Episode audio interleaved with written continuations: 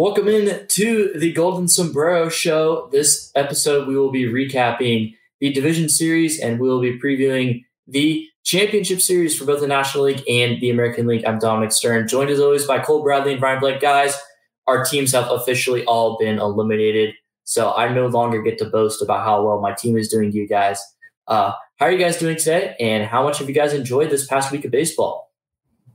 I'm doing good, man. It was pretty fun to watch all these games play out. I mean, you know, given all the circumstances with um with like the bubble and stuff, I thought that also was super um, interesting to like watch how that played out. It was cool to see like different teams and new environments. I suppose just you know mix it up a little bit. So that was definitely something that intrigued me. But overall, really excited for uh, what's ahead. Yeah, I enjoyed the change of scenery for some teams. I thought it was really cool to see, but I think the frustrating thing for me was I'm done picking against my original picks. Twice now this year it's happened. I picked against Shane Bieber. After I picked him originally, I went with Gerrit Cole.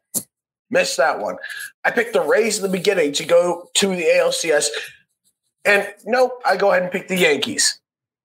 I'm done going against my original picks. I'm going to stick with my original picks from now on as long as we have this show. But no, I've enjoyed – baseball. It's been great to watch. We've had some terrific games. Last night's game was really great. Of course, it goes off of Aroldis Chapman, but no, it was uh it was it's been terrific to see these divisional series, and I'm excited for the CS.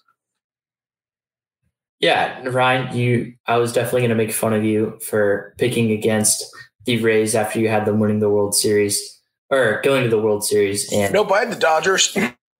yeah, no, you had the Dodgers. You're right. I I, I misspoke. Uh, and I I thoroughly enjoyed it, even though my team lost all three games. Uh, the the bubbles were weird because each stadium played dramatically different. You had Dodger Stadium, which might as well have been uh, Williamsport in in Pennsylvania for the Little League World Series. Balls were flying out on pitches that weren't hit very hard, and you know it, it was same for both teams. So it really just ended up being who had more home runs ended up being the Astros, which we'll talk about in a minute. You got to Petco Park. There are some nights where the marine layer wasn't there and the ball was, you know, flying like it had been all year at Petco Park with the Padres. And then there was a couple of nights, like last night, where the marine layer was like you could tell it was present. Ball was being hit well and it just wasn't carrying.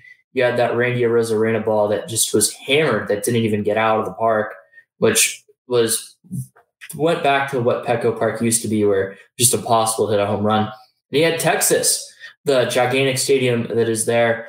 You saw in game one, the Dodgers had, I think, four or five flyouts to the warning track on balls that were hit well. But I, I got used to it. I, I started to figure out when the ball's when the ball was gone and when it was not, except for the Fernando Tatis Jr. one, which we'll talk about, of course. And then you had Houston. The ball was flying there. And I mean, smaller park. So the, the bubbles were all playing differently and it was fascinating. It was a it was a twist. Now, of course, would I prefer the teams to be playing in their home ballparks, 110%.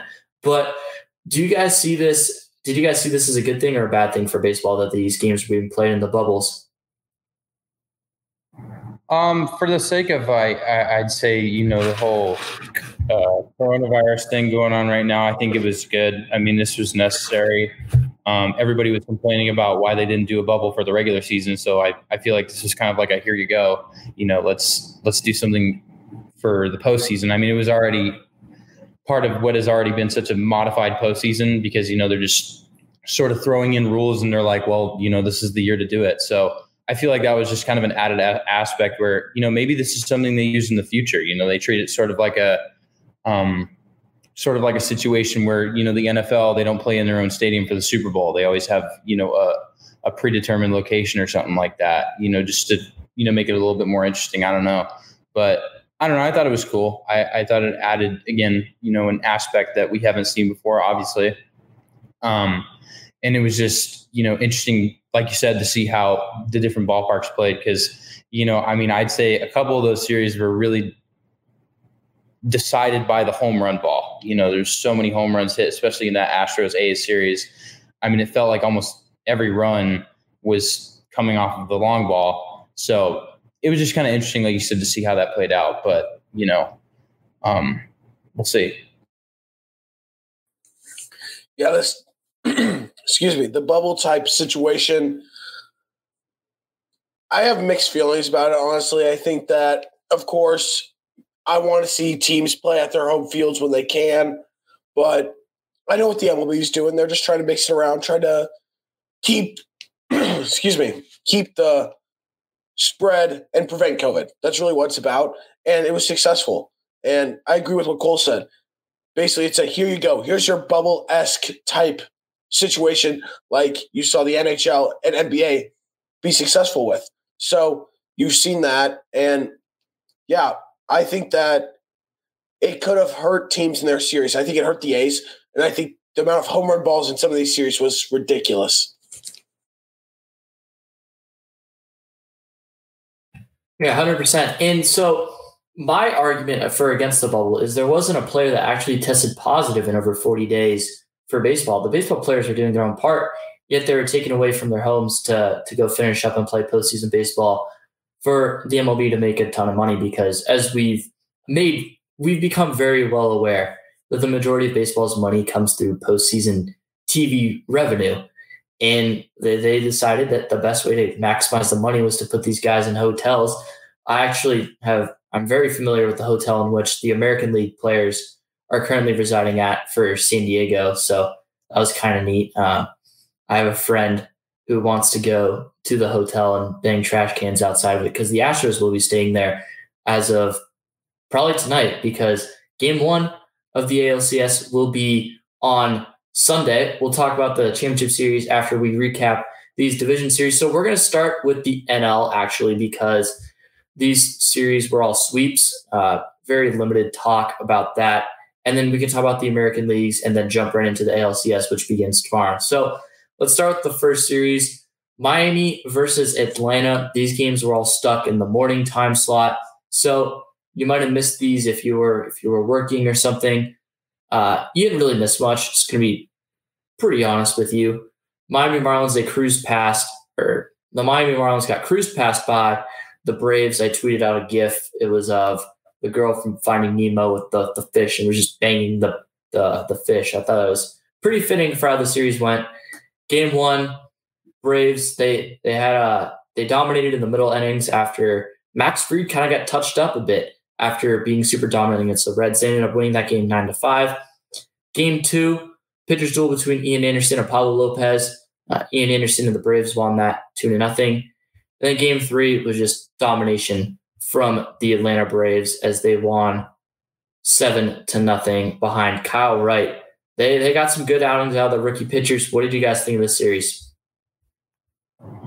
Well, that's the first thing I want to talk about. I mean, we we've talked a lot about on this show you know, the concern when it comes to Braves pitching. You know, we've said it a billion times. You know, they lose Soroka at the beginning of the year. They already didn't have Cole Hamels coming in. Um, they hardly did anything at the deadline except acquiring Tommy Milone to help anchor that pitching staff. Max Fried has been a monster all year, but you know that was the main concern coming in, and through you know the two series they've played so far, I mean, the pitching is is the strength. I mean, it's it's stepping up for them big time when they need it most. I mean, Ian Anderson, the rookie, has yet to allow a run in two career postseason starts. He's gone 11 and two thirds combined, um, 17 strikeouts. He's got a whip below one. You know, he's been insane. And like you said, Max Fried got touched up in game two of the NLDS against the Marlins. You know, he's been their ace all year. But then Kyle Wright, you know, a guy who we haven't seen go, go in the postseason yet. He got his first start. He went six shutout innings as well in game three. So, I mean, you know, obviously it's against the Marlins, whose offense is not as potent as like the Reds was. But I mean, still in the postseason, when you need it to step up most, the Braves have had their pitching step up, and the bullpen's been really good too. So that's definitely something you know. If I'm a, if I'm an Atlanta fan, to be proud about, especially considering coming in, that was definitely a doubt. So going into the NLCS um, against LA, I'm going to be interested to see if it if it holds up. It's going to be tough, but you know, if it's it came this far, you know, just stick to what works, and you know, if it ain't broke, don't fix it. Yeah, team for Atlanta has been really solid, especially from Anderson and Wright. Yeah, Max Fried got touched up a little bit, but he has just been terrific all year long, really replacing Soroka. For me, with the Braves this postseason, this is where I thought the loss of Soroka would really come in and hurt them because he's their best arm, he's their ace. But Max Fried has done well. Ian Anderson's been terrific. Cole, you said it, hasn't given up a run in 11 and two thirds. He's been terrific for them. Then Kyle Wright, first postseason start, six innings, seven strikeouts, no runs. Terrific performance from him. And if they can keep this going, it gives them a shot against the Dodgers. But looking at that series, it's going to be tough for them. But going on their offense, though, their offense was actually really solid. In game one, it was Travis d'Arnaud, four RBIs, who's really been terrific for them this postseason throughout. d'Arnaud again with an RBI in game two, along with Dansby Swanson, as both those guys hit home runs to put them over the top and get a win. Game three, you didn't see Acuna or Freeman do a lot in game three, but it was Swanson and d'Arnaud again. Those two really carried the offense and got them to where they wanted to be to get that sweep. Got to give a shout out to both those guys, especially d'Arnaud, who had six RBIs in those three games. Yeah, Travis d'Arnaud has really revitalized his career ever since he went down to Tampa Bay after getting cut by both the Mets and the Dodgers. Uh, they Dodgers they don't get the last laugh this time, which is funny because they normally end up getting that. They're they're pretty set at the catching position though. I would say. Uh, you know, you mentioned it, the the pitching, and that's what it really comes down to. And I think it's going to be really interesting to see because the Reds' offense they struggled for the majority of the year, got hot at the end of the year, but overall weren't a great offense. And then the Miami Marlins weren't a great offense either. The Dodgers, however, they're a great offense. So how is the Braves starting pitching going to do against the Dodgers? Is going to be a big storyline because we knew the Braves could hit. That was never the question. And the Braves, they, they've showed that hey, our starting pitching is here to to compete. And I think I say, say this for a lot of people: the Dodgers might not be as good next year as how as they were this year. They're losing a couple of bats in their lineup. The Braves have a test if they can get through the Dodgers this year. They're really setting themselves up for the future. I'll actually be at the NLCS, so that'll be awesome to watch. But uh, let's talk about the other series, the the series that did involve me. San Diego Padres. Can I mention one thing about the Braves that really shocked sure. me? Yeah. The bullpen. The bullpen only allowed one run over that series and five hits. They were terrific. And that was my main worry with them was their bullpen because they've had some shaky performances, but the bullpen was terrific. Well, the bullpen has actually been way better than the starting pitching all year, especially with uh, the signing of Will Smith was great. And then last year, Chris Martin didn't pitch in the postseason because he got hurt getting warm for game one. That really hurt them. Melancon's had another great year. And then Tyler Matzek's been a nice left-handed arm out of the bullpen for them. So, like you said, uh, in the past, the Braves bullpen hasn't been great, but this year it's been a strength of theirs. Obviously, not the the strength to which their offense is, but it's certainly been a key reason why they found themselves at the two seed and they actually found themselves in the NLCS this year. They did finally get over that NLDS hump. They had it last year and then they kind of threw it away. But they're here now. Uh, any other notes on this series, Cole, for you? Yeah, I mean, we really didn't mention the Marlins at all, and I mean, I think you have to talk a little bit about. You have to give them a little bit of credit after you know all the all the years of of um you know jokes and memes, if you will, and you know this this team is not good. You know, I feel like they really proved you know under certain circumstances, they can really be good. They made the postseason. They did a really nice job. So even though their season came to an end, you know, props to them for really, I guess, shaking it up this year. They that might be a team if you know they keep the core intact, and you know if they if they get better in future off seasons, that might be a team that actually makes a run at the NL East over the next few seasons. So you know, props to them and and the job Don Mattingly has done over there and in helping that team get where it is, especially after the complications that whole team had with COVID earlier in the year. I mean, they had guys who hadn't even played past A ball, you know, starting games on the mound, and it was just a great story. So that was definitely um, that that was definitely something that was cool to watch for me. So got to give props to them. And the problem with the Marlins is they do have that supposed juggernaut on the rise with the Braves in that division. It seems like I'd imagine the Nationals will be a little bit better next year. Healthy Strasburg, Scherzer is going to come back motivated, and they don't have two weeks without Juan Soto at the beginning of the season where they just find themselves in a huge hole, and they really couldn't dig themselves out of it. So the division is going to be uphill climb for the Marlins. They've certainly self, they've certainly set themselves up with a good rebuild. And coming into the year, we all predicted them to be last place, but we all highlighted they have a young starting pitching staff. They have a couple of veteran bats to go along with a couple of young bats that they like.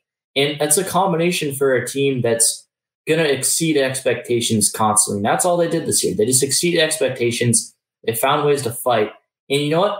Good for them. They, they won a playoff series. They this was their first playoff series loss in the NLDS in franchise history, which is hilarious because they they still have never won the division, as a matter of fact. All three times they've gotten in as a wild card team. So I, I think the Marlins do have a bright future. The power of the wild card. Yes. It's the power of the wild You card. would know, even though when you guys won your World Series, you did win your division. Uh, That, that's very true. but you got it But- started by being a wild card team. Yeah, it all started with the wild card. Sorry, Parker, but no. Uh, Miami's really been impressive. Don Mattingly, I think, should get manager of the year in the NL. He's been terrific, and I know you hate to agree with that because former Yeah. Dodgers manager. No, it's not even that. It's that Jayce Tingler's not going to Yeah. win it. It's that Jayce I was Tingler. going to say, Yeah. no, I Jay was, Steelers had a. He's been very good this year, and I know you were iffy about him going into this season because I know you liked Ron Washington, but no, he he was really good so far. He's been really good. Yeah, zero complaints for me. And so leading into that, let's talk about Padres Dodgers. This was a tough series to watch as a Padres fan. It just kind of summed up the whole Padres Dodgers. I don't want to say rivalry because it's not really a rivalry. It's turning into one. It's turning into one. But the Padres got to win. I'm going to say a note on that. Like Derek Carr said about the Chiefs, you can't call it a rivalry until you win some games. Right. We view them as our rival, but we know they don't view us as theirs. Anyways, game one, uh, the Padres kind of choked this one away. I won't lie. Padres up one nothing, and then there was a throwing slash fielding error from Eric Hosmer. Uh, and then the Dodgers scored four runs. Wait, hold on. I let me describe the game and then you can give me crap, okay? Please. And then game two was the heartbreaker. The Padres had Kershaw on the ropes. They had this game. They played better than the Dodgers, but they lost six to five. We'll go into that in a little bit because I'll cry. And then game three was just a beatdown. Uh, Padres couldn't capitalize at any point, and the bullpen was heavily taxed. And Pod, the Dodgers won twelve to three. So, Ryan, I'll start with you. You can go ahead and make fun of me for Eric Hosmer not having a great series. Did hit a home run, but he struggled. So you can un- unleash. I'm just to say this. You know where he's only clutch? It's in Kansas City. You know it. He's overpaid. At one point, he was batting sub 115 with the home run. Like, I'm sorry. And then he made an error in the field. The one the one error that really shocked me, it wasn't a great throw, but the ball went just it hit his glove and went out. It was a It, throw from it was it was an error on Hosmer. yeah, It, it was, was. an error on Hosmer. Oh, it was. That should have been caught. And that's been the one thing that surprised me since he ever went to San Diego. His fielding has gone down. It was better was- this year than it was in previous. Oh, yeah. years. He was a gold glove defender in Kansas City, and he just hasn't been the same. His bat hasn't been the same. But hey, he hit a home run in the postseason. Congrats. Just remember, you overpaid him, and you still got you still have him for a few more years. Thanks, Cole. What did- what did you think of the series? Um, you know, we talked. I think we talked a little bit about it when we were previewing the series, but the biggest thing for me is, and I feel like we all knew it. You know, the Dodgers are just have way more depth. They're just a deeper team. That's really the biggest takeaway for me here. You know, when you come into a series without two of your best arms on, you know, 100% healthy, going up against probably the best team in baseball. Um, that's not going to end well. um, that's the only way you can say it. But, you know, I thought, you know, coming in, they would still at least find a way maybe to steal a game given, you know, the way their offense performed against the Cardinals and stuff like that. But the Dodgers are a whole nother animal. We all know that. But I mean, first take first thing I want to say uh, for me about game one and specifically Mike Clevinger um, is they should have never pitched him, and I'm going to tell you why. Because God knows what he's going to be like coming into next year. I mean, if it sounded like a pretty serious injury coming in, the fact that they let him pitch and that he came out to start the second inning and I mean, he probably blew his arm out. I'm not gonna I'm not gonna joke around here. I mean, what six, seven, possibly eight ticks of velocity down is not is not good for a first pitch to start an inning. But um, you know, hopefully for his sake, because he's one of my favorite guys to watch, and I know for Padre fans as well, he's a really fun guy to watch as well. You know, hopefully for his sake, he's healthy going into next year. But they should have never pitched him. So, I mean, if we're talking about competing and if he was 100% healthy, yeah, go ahead. You need him. But you got to think about your future. So that's the first thing I want to say. The second thing is, you know, especially when you when every game turns into a bullpen game, it's going to be hard to match up, especially against the Dodgers. And you know, it's tough for a, a new manager like Tingler, who you know really handled you know all of his decisions when it came to the pitching in the wild card series because you know again he made do with what he had and they found a way to win. But then coming in against the Dodgers again, just a whole new animal. So it was gonna it was gonna be tough sledding from the beginning.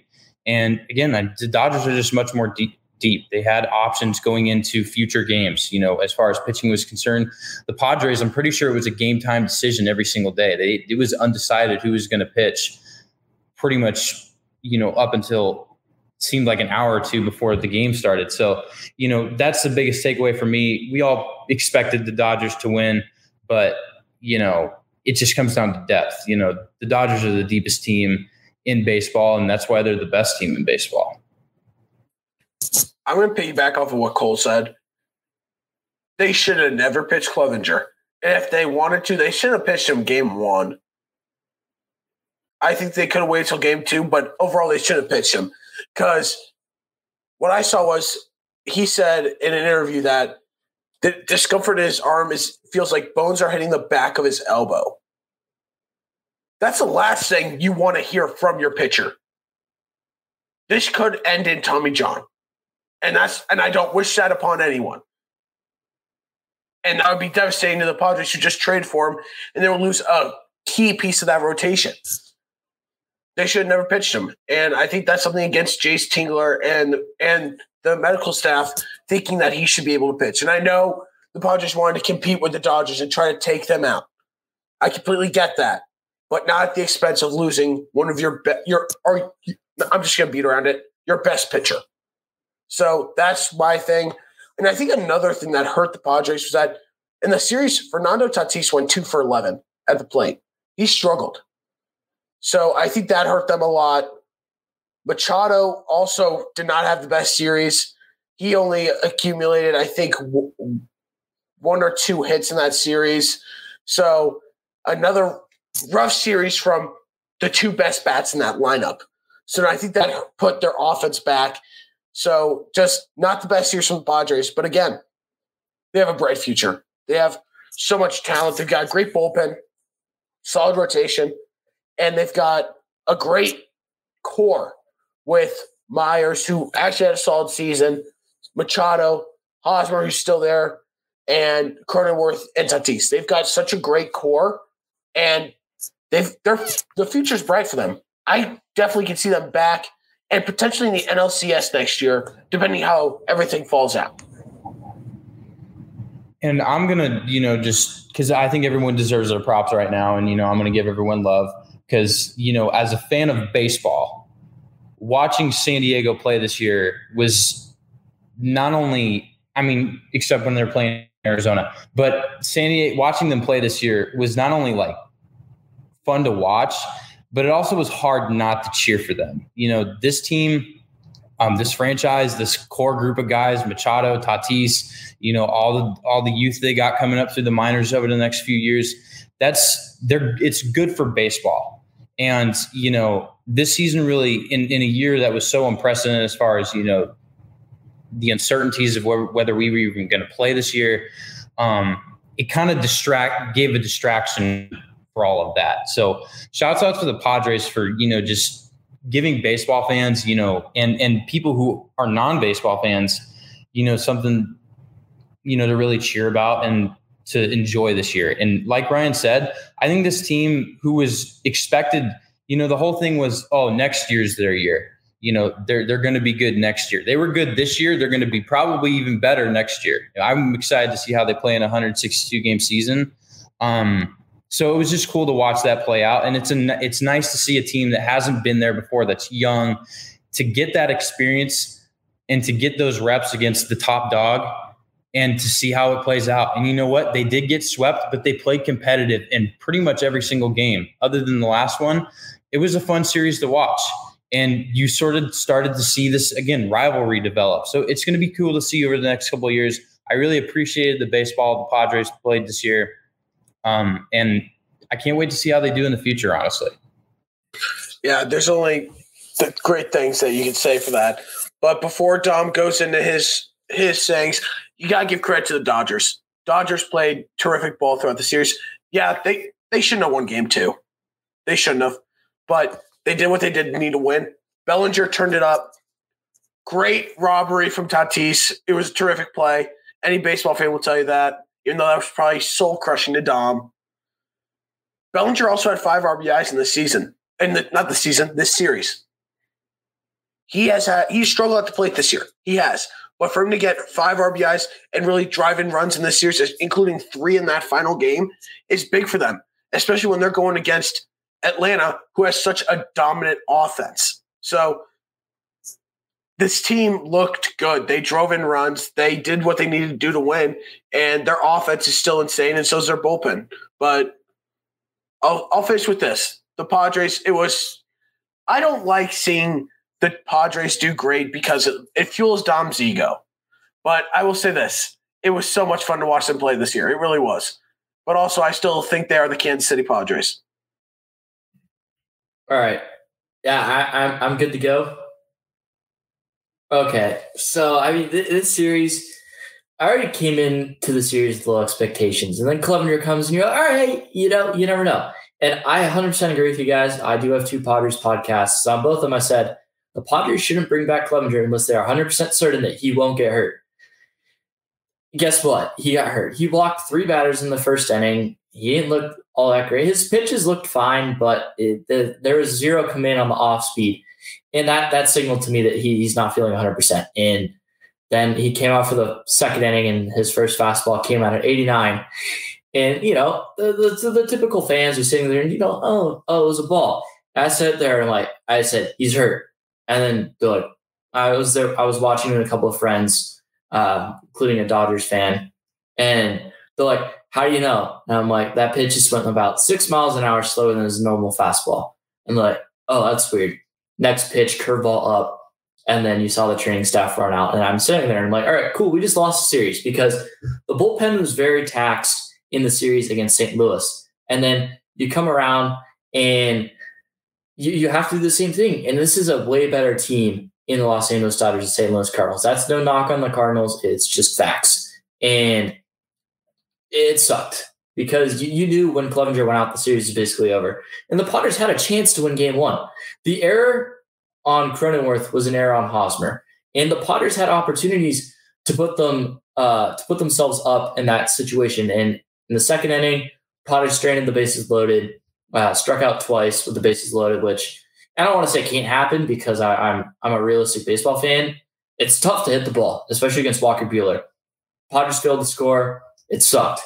And then you go around and you got out of the inning, but Eric Hosmer didn't get to the bag quick enough. And when he he thought he got to the bag, but if he gets there in time, he's got enough time to find the bag, then turn around, then try and find it while trying to catch the ball. He ended up missing, and it only cost us one run that time, but then the momentum flipped and then the Padres lost that game. And then game two, Zach Davies, he didn't pitch particularly well. And the Padres had a great chance to win it. Manny Machado got the team fired up, the home run. I don't want to hear any of Ryan slander. Manny Machado hit the ball hard all series. And you, you can point at the stats all you want, but if you hit the ball hard, all, all I can say is, hey, way to hit the ball hard, because at that point it's really out of your control, especially with all the shifting that they do in baseball now. and we'll talk about that more when we get into the AL series as well. No, Machado did a great job hitting the ball really well. Right. And and then Eric Hosmer followed him up with the home run. And then it brought in Brusdar and Fernando Tatis Jr. got all of it. And I'll tell you what I was doing. I was sitting on the couch and he hit the ball to straightaway center field. And I know that that, that is park is deep. I'm sitting there, eh, you know, the ball's hit well. It's probably fly out to the warning track. I see Bellinger going back and I stand up. I'm like, get out, get out, get out, get out. And I'm watching with a friend of mine who's also a Padres fan. He's like, get out. Bellinger jumps up, catches the ball. We simultaneously fall to the floor. You just knew at that point the Padres were losing. But the Padres still had enough fight to come back down in the ninth inning, uh, loaded the bases. Of course, couldn't get it done. Uh, we don't need to go into that any further, Mr. Blank. Uh, and it's wait, bases loaded, two outs in the ninth. Hold on, who grounded no, out? Uh, Eric Hosmer. Uh, it's like he's not clutch. Sorry. You, you can turn your video back off again, Ryan. That would be greatly appreciated. Uh, it, it sucked because I mean, you got dragged in. The Padres had done that to a lot, uh, to a to us a lot of the time this season where they're down, they come back, they make it close to the ninth inning because the team has a lot of fight, which is something Padres teams haven't had in a lot in the past. They made it a close game. I applaud them. And then game three was just awful. Adrian Morejon had never pitched more than 46 pitches in any outing in his major league career. Kid's super talented. He's going to be a starter for us going forward, but he only thrown 46 pitches uh, in his longest start or his longest appearance. Yet we're setting him up to fail because now all of a sudden we're asking him to set a new a new personal longest outing in terms of pitches against the Dodgers in the postseason in his first postseason start. That's setting your that's setting your guy up to fail, especially when he comes out after a very long half inning in which the Padres once again had the bases loaded. Uh, they did get a they did get two runs across, but they certainly had an opportunity to get some more the, the bullpen management in this game wasn't great. And part of that goes to the fact that the Padres played the Dodgers 10 times in the regular season, which isn't as much as normal. And they'd already faced the bullpen several times throughout the course of those games. And then you top it off with the fact that they already faced our bullpen uh, a significant amount of the time for the first two games. They've already seen all these guys several times throughout the year. And the, the Padres had to throw out their bullpen for the entire game because the starting pitching staff was so hurt it, it was just there was very little chances the Padres were going to win the series, and the way that the Padres had to do it certainly was not going to set up in their favor. And you know what? The the way the third game ended was how you want to lose in an elimination game. You know, you're getting crushed. And you just sit there and just appreciate what happened throughout the course of the season. Because if you gotta sweat it out and you lose by one run, like how the Padres in game two to end your season, that's heartbreaking. But I'm sitting there on the couch, you know, thinking about all the great the great memories of the season and appreciating what this team did for me, the fan base, and for the franchise going forward. It was a tough ending. Uh, obviously, you know, you want to keep going, but um, there was a point, you know, midway through September where you're realistically looking, hey, the Padres have to play the Dodgers in the postseason unless if the Dodgers somehow lose to the eighth seed, which was never going to happen. So I think any realistic Padres fan knew that the series, the season was going to end at the hands of the Los Angeles Dodgers. And that's what happened. I would have loved to take in, I would have loved to take game two. Uh, didn't happen. Cody Bellinger saved the day. I don't want to say he saved the series, but he certainly saved that game because that ball goes over the wall. The Padres win 110%. So we go Pagan, Pomeranz, Rosenthal, and it's done. But that's not what happened. Got to give credit to the Dodgers. And it was a tough series, but it was a great season. I couldn't be disappointed in my team. You guys got anything else on this series? Okay, so let's move over to the American League side. We'll, we'll talk about these two series, which were both very entertaining. They went more than three games. And then we'll talk about the ALCS. So let's start with the series that only went four games. Let's start with Houston and Atlanta. Sorry, Houston and Oakland. Uh, the Houston Astros ended up winning the series three games to one. They ended up stealing game one from the Astros bullpen, courtesy of an error from Marcus Semien that ended up translating into a couple of runs that really propelled the Astros over the Oakland uh, bullpen, which had been so elite all year. And then game two, Houston Uh, Framber Valdez locked him down. He's been really solid for them all year. Five to two. Oakland stole game three. Man was at an electric game. Liam Hendriks ended up pitching the final three innings of the game. Unfortunately, that was all he was used for. And then game four, it was a back and forth game, and then Oakland ran away with it late, winning 11 to 6. So, guys, we all got the series wrong. We all had Oakland winning it. Uh, what surprised you about the series, and what do you guys make of Houston going forward in the ALCS? Well, I thought, again, we talked about in the open, like, you know, all the home runs hit. I mean, you know, if you like the long ball, you know what they say, chicks dig the long ball. So, you know, watch out. Um, I don't know. It was just, it, it was an interesting series, but the biggest takeaway for me is like, you know, the Astros have just been there before. So they have that experience. The A's have also been there before, but I think just not to the capacity of what the Astros have been, how the Astros have been there before, if you will. I don't know. It. I'm sort of puzzled to think how this didn't at least go, you know, all five games. You know, because we all said it. Oakland this year was significantly better than Houston was, and I mean, coming in, you know, again, you throw all that out the window, but you like your chances if you're a team that has done well in the regular season coming into the postseason. And I mean, that just wasn't the case. I mean, you know, Houston just completely outplayed them. It felt like in almost every single game. I mean, whenever the A's would put up, you know, a couple homers, the Astros would come back with three or four more. It was just, you know, it was almost as if, you know, again, we talk about you know, turning it on at the right time. I feel like Houston's really doing that. You know, they've come in, they, you know, swept the Twins, which we all thought, you know, the Twins were going to break that, you know, playoff record, um, losing record. Um, it, they didn't. You know, then they got to play the A's. Interesting series just at the look of it because it's two division rivals who, you know, absolutely hate each other. And you'd think the A's would have, you know, a little bit more to provide, but how much more can you provide when you're putting up that kind of run support every single time? The pitching just completely blew up. I mean, there was really no pitching. It felt like, you know, when it came to the A's, um, I mean, for both teams, really, it was it was one of those series where you know the team who just scored the most was going to decide it.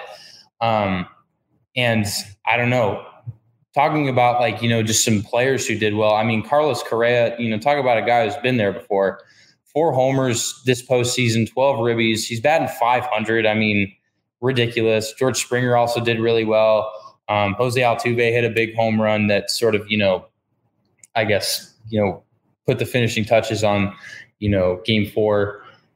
This team just did a really good job hitting the ball. And it's going to be intriguing to see how they perform in the ALCS because it's a rematch of last year's ALDS um, when they had to play the Rays. And that one went all five games. And the Rays tested him. So I'm going to be interested to see how that series goes. But as far as this series, again, biggest takeaway for me is it's just the Astros doing well at the right time.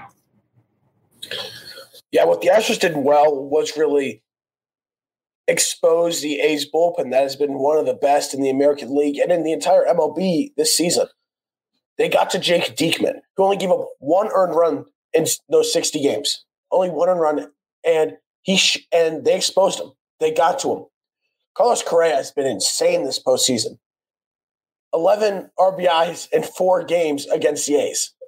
He really has been the engine to that Astros offense.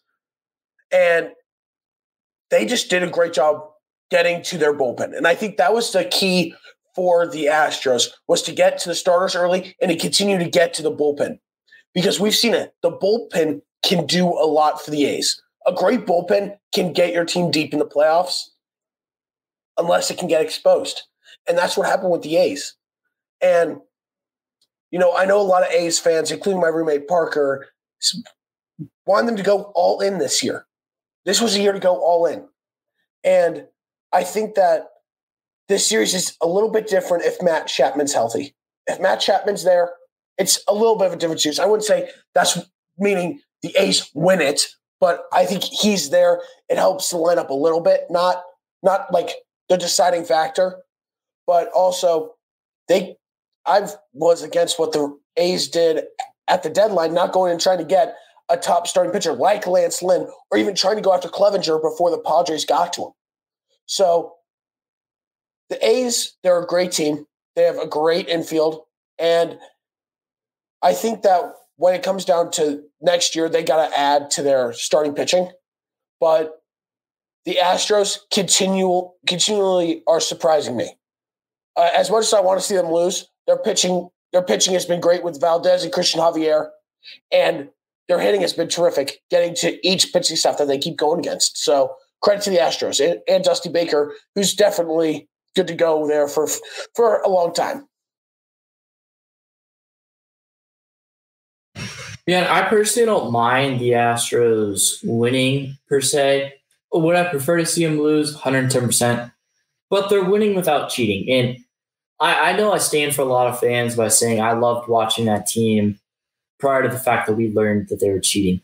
And I don't think that's a really a hot take. I think that a lot of people would agree with me on that. And you're seeing this team is fun. They're, they're fun. It's a lot of fun players. Correa, he's, he's tall shortstop. You don't see a lot of those guys. He's like Tatis, but with more power. He's been killing ball. George Springer, he's got that fun smile, personality, power hitting center fielder that can run it down in the gaps. Jose Altuve, Alex Bregman, Michael Brantley's been really good. So I personally don't mind seeing them them the winning. What I love to see them lose because they cheated and they they jeopardized the game of baseball. Yeah, but they're doing it without cheating right now. And I feel like if they can win, and the more they keep winning, the further it it uh, it lessens the fact that they cheated and that's what they had to use to win. And I think I echoed that on Blaze last semester when we were there. The best way for them to to shut up the haters is to win without cheating, and they're doing that. The most frustrating thing was with them cheating. He says they've got such great talent that they didn't need to. Yeah, exactly. Staff with Cole and Verlander, and then Greinke last year at the end back end. But then they have the talent. They've got Bregman, Correa, Springer, Altuve, Gurriel. That team is so loaded. The last thing they needed to do was cheat, and that's why it's frustrating. So to see them win without cheating just solidifies the point that they didn't need to do it, and that they're still a good team. So I I don't mind them winning as long as as long as they're not cheating. Right. And going back to your point about Matt Chapman, they actually got some good production from Chad Pinder, who was playing third base, uh, especially in the ALDS. He hit 308 with a 375 OBP, 846 sling percentage. Now he had two of those bombs. He had that one Oppo Taco that was just absolutely crushed to right center field. Like you don't see lefties hit the ball up there at Dodger Stadium. He did it right handed. So I don't know. And the way that the series was playing with the long ball being a huge part of it because the ball is flying at daytime in Dodger Stadium, which we, we've seen in the past that that's what happens there. That benefited the Astros a ton because they certainly have more power than the Oakland Athletics and a lot of their offense. You know, Bregman, Springer, Correa, even Altuve has power. Those guys, they were hitting the ball at the ballpark like it was nobody's business. You saw Matt Olson hit a couple of home runs. You saw Khris Davis hit a couple of home runs. So those guys that were getting into it, Ramon Laureano in game four had two home runs. But at the end of the day, the Astros hit the ball better.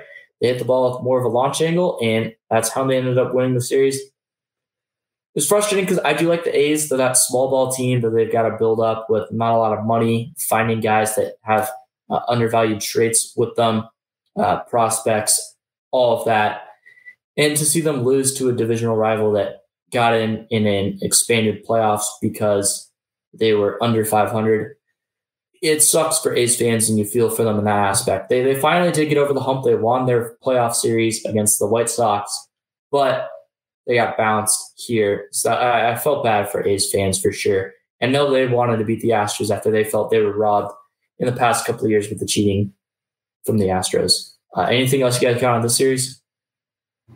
I mean, on the topic of the A's, again, I'm, I'm going to show my love. You know, um, I just, you know, again, another team performed really well this year. I think they were motivated by the fact that, you know, shortened season, you know, fresh off the whole Astros cheating scandal, they came in with a vengeance with with an extra motivation to say like, hey, we're going to prove why we're the, actually the best team in this division. And as far as the regular season is concerned, they definitely did. They played really well. Um, they stepped up. They had guys like you know Luzardo come out and you know pitch for a full season who impressed, did really well. Chris Bassitt did really well in the regular season.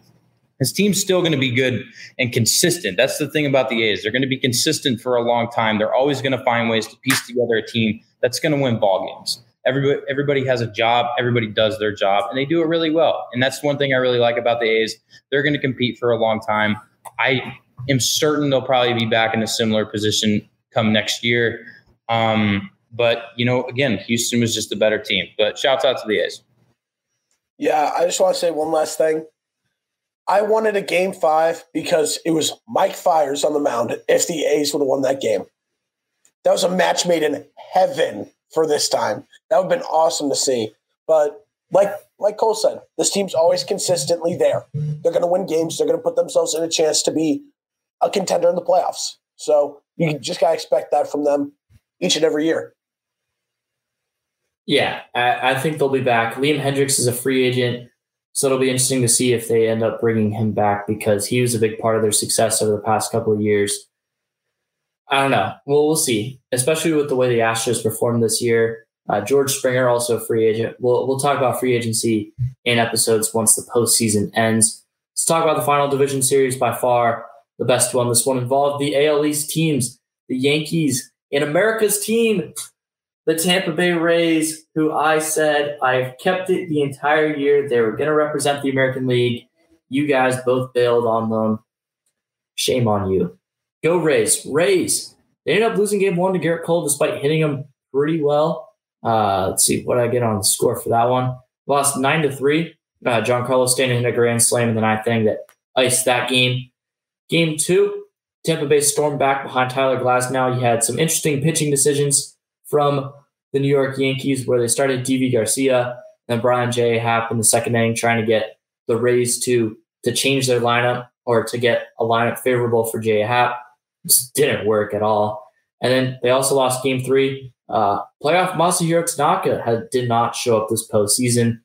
He is an impending free agent, so we'll see where he goes after that. You got game four. The Yankees did come back. Uh, they, they found a way to win five to one. And then game five, the only game that was on Friday, the Yankees ended up losing Gerrit Cole's start in elimination game because he only scored one run. And let me tell you, that, that was an awesome game that I was watching during the NBA Finals. Tampa Bay ends up winning it two to one. What do you guys think of this series? It was an exciting one. I, like you said, um, definitely the best series by far. Um, and I mean, again, Tampa Bay, you know, who just, I mean, even as good as they are, I mean, given all the injuries that happened this year and all the adversity they faced, I'm still shocked they've gotten as far as they had. But, you know, kudos to them for, again, being a team like the A's who, you know, they don't work with a whole lot of money, but they find ways to piece together a team that can win games. And they proved that against, you know, arguably not only the richest baseball team, but the richest sports franchise um, in America, at least. You know, I don't know the exact numbers, but you get the Cowboys. point. Yeah, well, you get the point. Um, you know, it's it's just cool to see something like that. But this was a really good series, classic series. It's going to go down as you know one people revisit. Um, but the way it ended, I just love the way it ended. You know, with um, forget the guy's name, Br- Brosseau. Brosseau. I don't know the guy's name, Brosseau, who was actually thrown at earlier in the year by Aroldis Chapman. He homers off of him to end the series. Incredible at bat too. Mm-hmm. Yeah, exactly. That was that was awesome. I I can only think about you know what one Brad Pitt said. How can you not be romantic about baseball? That was just so awesome. Just an awesome moment. I just thought that was super cool. You know, he was due to honestly touch him up there, but really good series. And you know, guys, you had guys step up in the series like you know Randy Arozarena, who I mean I hadn't even heard of to be completely honest until I watched started watching the postseason this year. Um, the guy's hitting 444 this postseason. He's been unstoppable. Um, I think at one point he was hitting like 700. Um, it was like game two or game three of that series. You know, he's he tore the cover off the ball, and you know he's a guy we haven't really seen a whole lot um, until the postseason. You know, he's I feel like really stepped it up and made a name for himself once October has came around but yeah, again, you know, just a series where it was a classic slugfest, a lot of home runs, you know, a lot of back and forth. Um, but you know, again, the way it ended was just awesome, and I mean, I'm excited to see this next series with the Rays going up against the Astros rematch of, like I said, last year's ALDS. It's going to be intriguing to see because these two teams are much different compared to last year. And honestly, I think we might see a different outcome. Yeah, this is going to be a terrific series. But going back, what else can you ask from Gerrit Cole? He was terrific in that in both games they pitched in this series. Gave them a dominant start game one, gave them a 1-0 series lead. Now comes in an elimination game, game five. What else can you ask of him?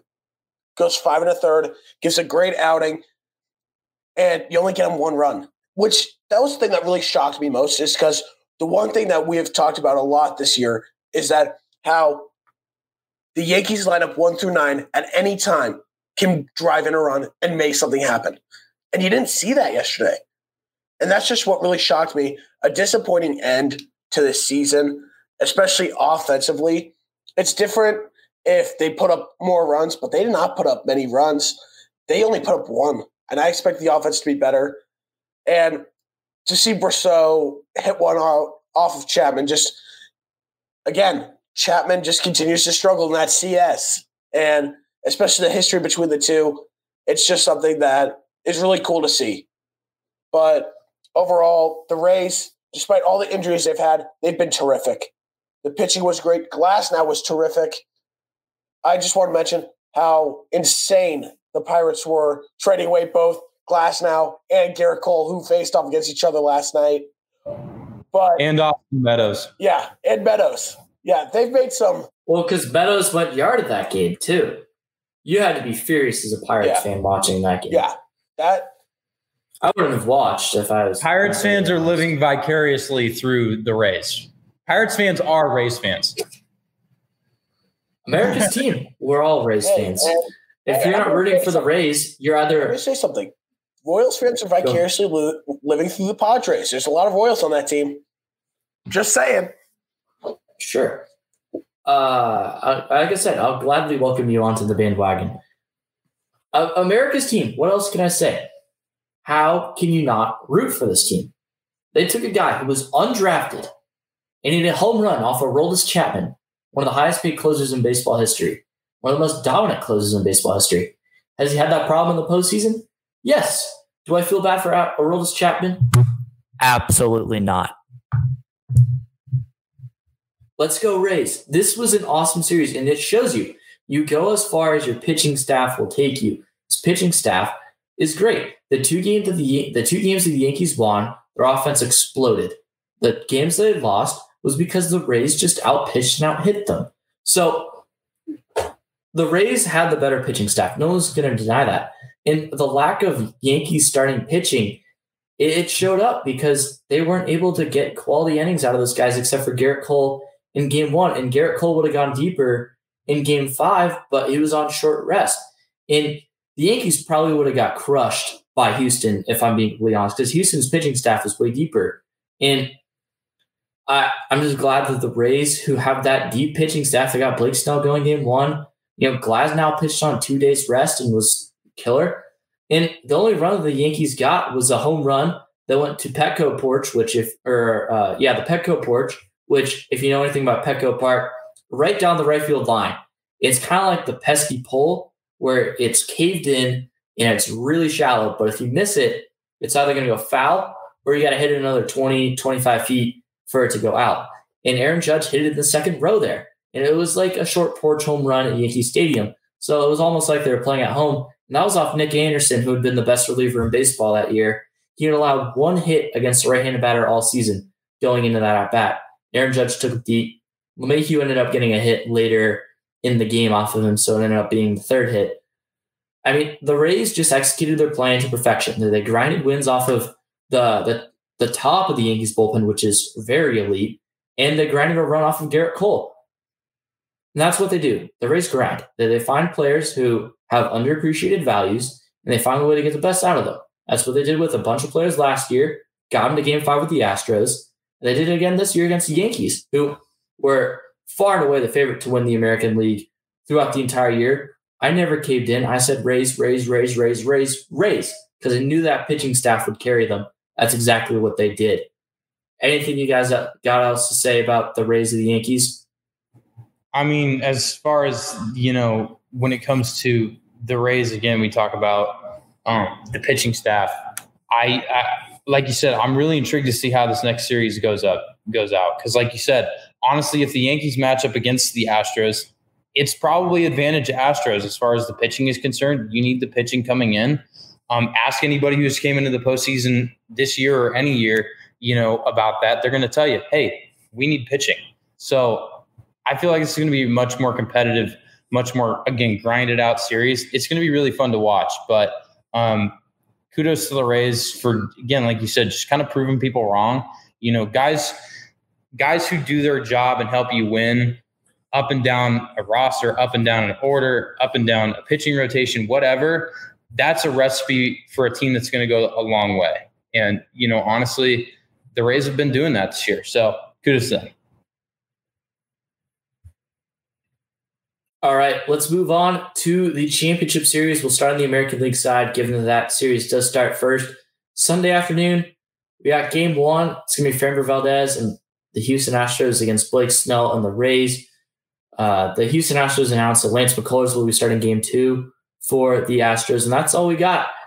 Who do you guys got in this best of seven series, which has no uh, has no off days?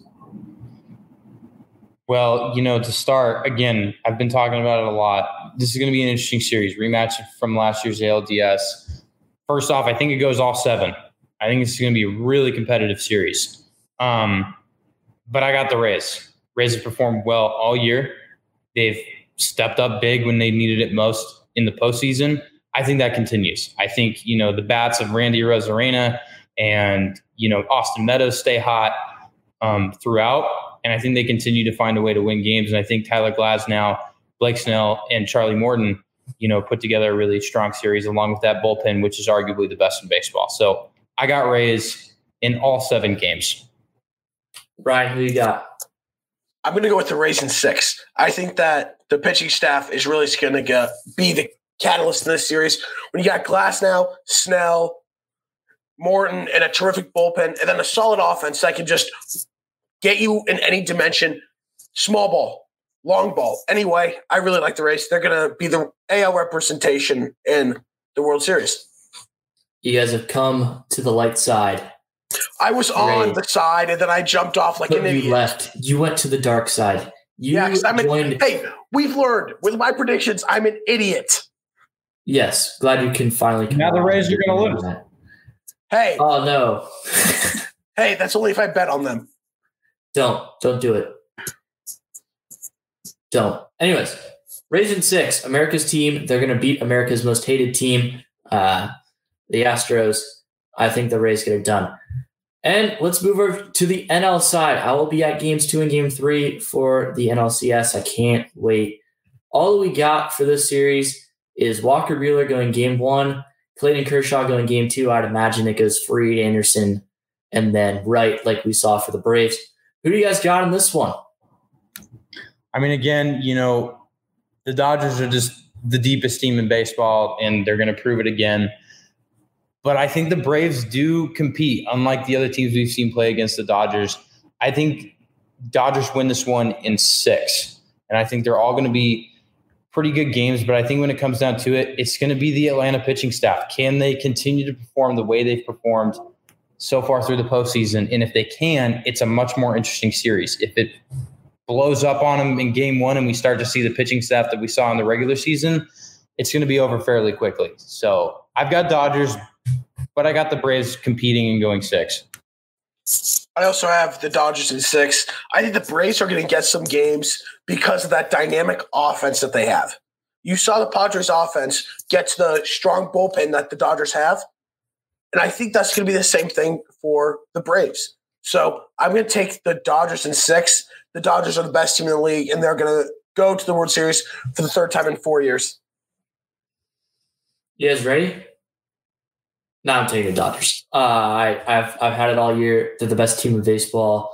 Uh, got to give a lot of credit to the to the Braves. I think they go seven in this series. I think that the Braves starting pitching has certainly impressed. Uh, they are going to have their biggest test for sure. but I think their offense will be up to the challenge. They have a ton of postseason experience. They're playing great baseball right now. Uh, I think they ride their momentum, but the Dodgers are the better team and they'll find a way to get it done. Dodgers have also settled in in Dallas. I think that's going to be a main part of it. So that's going to wrap up this episode of the Golden Sombrero Show. We thank you for tuning in.